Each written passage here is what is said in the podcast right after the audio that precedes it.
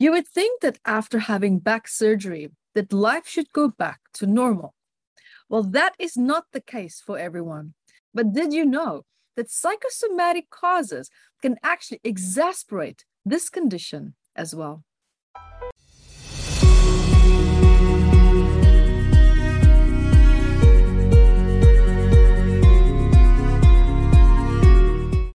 Hi everyone, my name is Yvette Rose, founder of Metaphysical Anatomy Technique, which is a gentle, graceful healing technique that is designed to help you to shift trauma, stress, anxiety, depression in your life as well. And what I love about it is that you don't have to talk about the trauma, you don't even need to remember the root cause of it, and you also don't have to be needing to recall any memories associated with it either. You can find out so much more at YvetteRose.com. And guys, Welcome to today's topic, which is failed back syndrome. Now, you know, after spine surgery, you would expect that your back or your neck would go back to normal and would be resolved. But sometimes that just doesn't happen. Now, whether maybe immediately or months after your procedure, pain and other symptoms can actually come back. And this is a phenomenon called failed back surgery. In the past two decades, there have been a dramatic increase in fusion surgery in the US. And also in 2001, over 120,000 lumbar fusions were performed.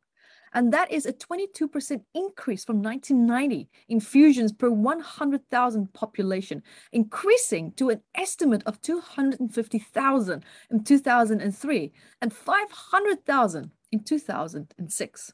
Now, in 2003, the national bill for the hardware for fusion alone was estimated to have skyrocketed to 2.5 billion a year. Now, apart from financial symptoms, let's also look at the common symptoms of failed back syndrome. What you can be expecting to or to observe if you have a client that's struggling with this is a diffuse, like there's a dull aching type of pain that involves, you know, back or the legs as well. There can be abnormal sensibility, maybe including you know, like really sharp and prickling stabbing pain in certain extremities as well. And the term post laminectomy syndrome, right? This is also used by doctors and to, to indicate to some extent the same condition as failed back syndrome as well. Now, many medical and emotional factors can actually contribute to the onset of developing FBS, including residual or recurrent spinal disc challenges. It can be herniation, it can be persistent post-operative pressure on a spinal nerve. It can be that there's altered joint mobility, joint hypermobility with instability. There can be scar tissue, depression, anxiety, and the list can go on. Now, an individual might also be predisposed to development of FBS because of maybe systematic disorders such as diabetes, autoimmune diseases, and also peripheral blood vessels disease. Now, when we look at researchers, because what they now believe is that failed back surgery occurs anywhere between 10 to 40% of lumbar laminectomy. And this is now for these surgeries, with or without spinal fusion. Now, in other studies, it also shows that 5% to 36% of people who undergo a discectomy for a lumbar herniated disc saw their leg and back pain return just two years after the surgery. And now, also with growing aging populations, the number of spine surgeries is increasing. And that means that the number of FBS cases is also growing because now between 1998 and 2008, the annual lumbar fusion rate now has skyrocketed to by 170%, and the laminectomy rate also jumped. A report also from Spain noted that the investigation and the development of new techniques for instrumented surgery of the spine is not free from conflict of interest.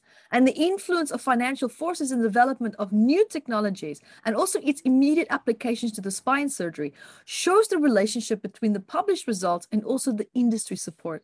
And authors who also developed and defended fusion techniques have also published new articles praising new spinal technologies. And also, the author calls spinal surgery the American stock and exchange, and also the bubble of spine surgery. Now, recent studies have also shown that cigarette smokers will routinely fail all spinal surgeries if the goal of the surgery is to decrease pain and impairment. Surgeons consider smoking to be an absolute contraindication to spinal surgery. Nicotine appears to actually interfere with bone metabolism through induced calcitonin resistance and also now decreased osteoblastic function. Now, it might also restrict small blood vessels diameter and also leading to increased scar formation. Now, there is an association between cigarette smoking and back pain and also chronic back pain syndromes of all types. And also in a report of 426 spinal surgery patients in Denmark, smoking was actually shown to have a very negative effect on fusion and overall patient satisfaction, but there's no measurable influence to the functional outcome. Now, many patients also believe they know, and as I said earlier, emotions can exasperate also already pain that the person is feeling in their spine. But let's also have a look at perhaps, perhaps there's some reasons as to why a person has become really sensitive to perhaps developing this condition in their life as well. Because of course, first of all, this is a secondary issue, and we need to be looking at what was the initial cause as to the reason as to why they needed to have the pain, the spine surgery in the first place. But at the end of the day, the psychosomatics that could have caused this to flare up even more, or actually causing the pain to come back. Now you'll be looking at the initial cause, meaning the reason why the person needed the surgery in the first place. You need to have a look at that as well. And you can find out the root cause of that actually in Metaphysical Anatomy, which is a big book about 679 medical ailments, where I explain the psychosomatic emotional stress behind a lot of ailments and to help people to understand what is the suppressed emotional message in their body that's trying to come forward, that wants to be addressed, but it's not coming forward because the body doesn't speak, you know, you know, a language like English. It comes forward in the form of pain and discomfort and dysfunction and so forth. Now, when we look here, for example, failed back syndrome. Here we have it. Failed back syndrome. Right. So if we just look at some patterns of people who have this condition, that they will all commonly share globally across the world. So here you might feel you might feel that life has failed you. Your physical body is caving in from all the responsibilities that you feel that you're holding on to. And you seem to be feeling responsible for everything and everyone's happiness and also their health, while you put your emotional and physical needs last. And you might have been taught to serve and always to look after other people's needs before attending to your own.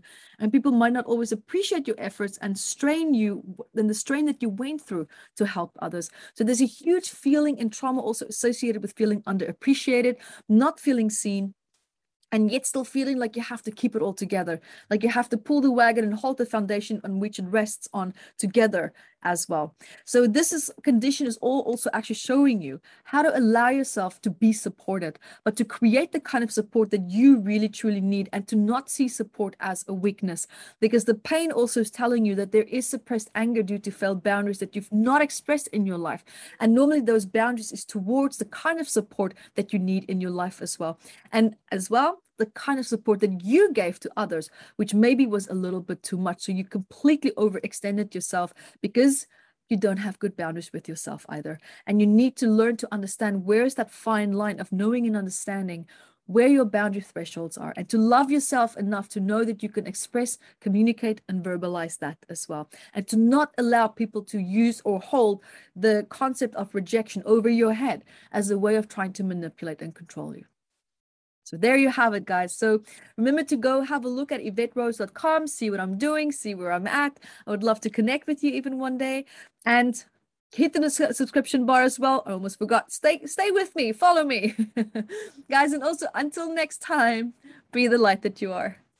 Thank you for watching this video and I'm sure that you learned a lot. So guys, subscribe to my channel here and also hit the notifications bar and so that you can get notified every time when I upload a new video. So guys, also remember to share the video and also look out for courses that I have below in the description bar. And until next time, be the light that you are.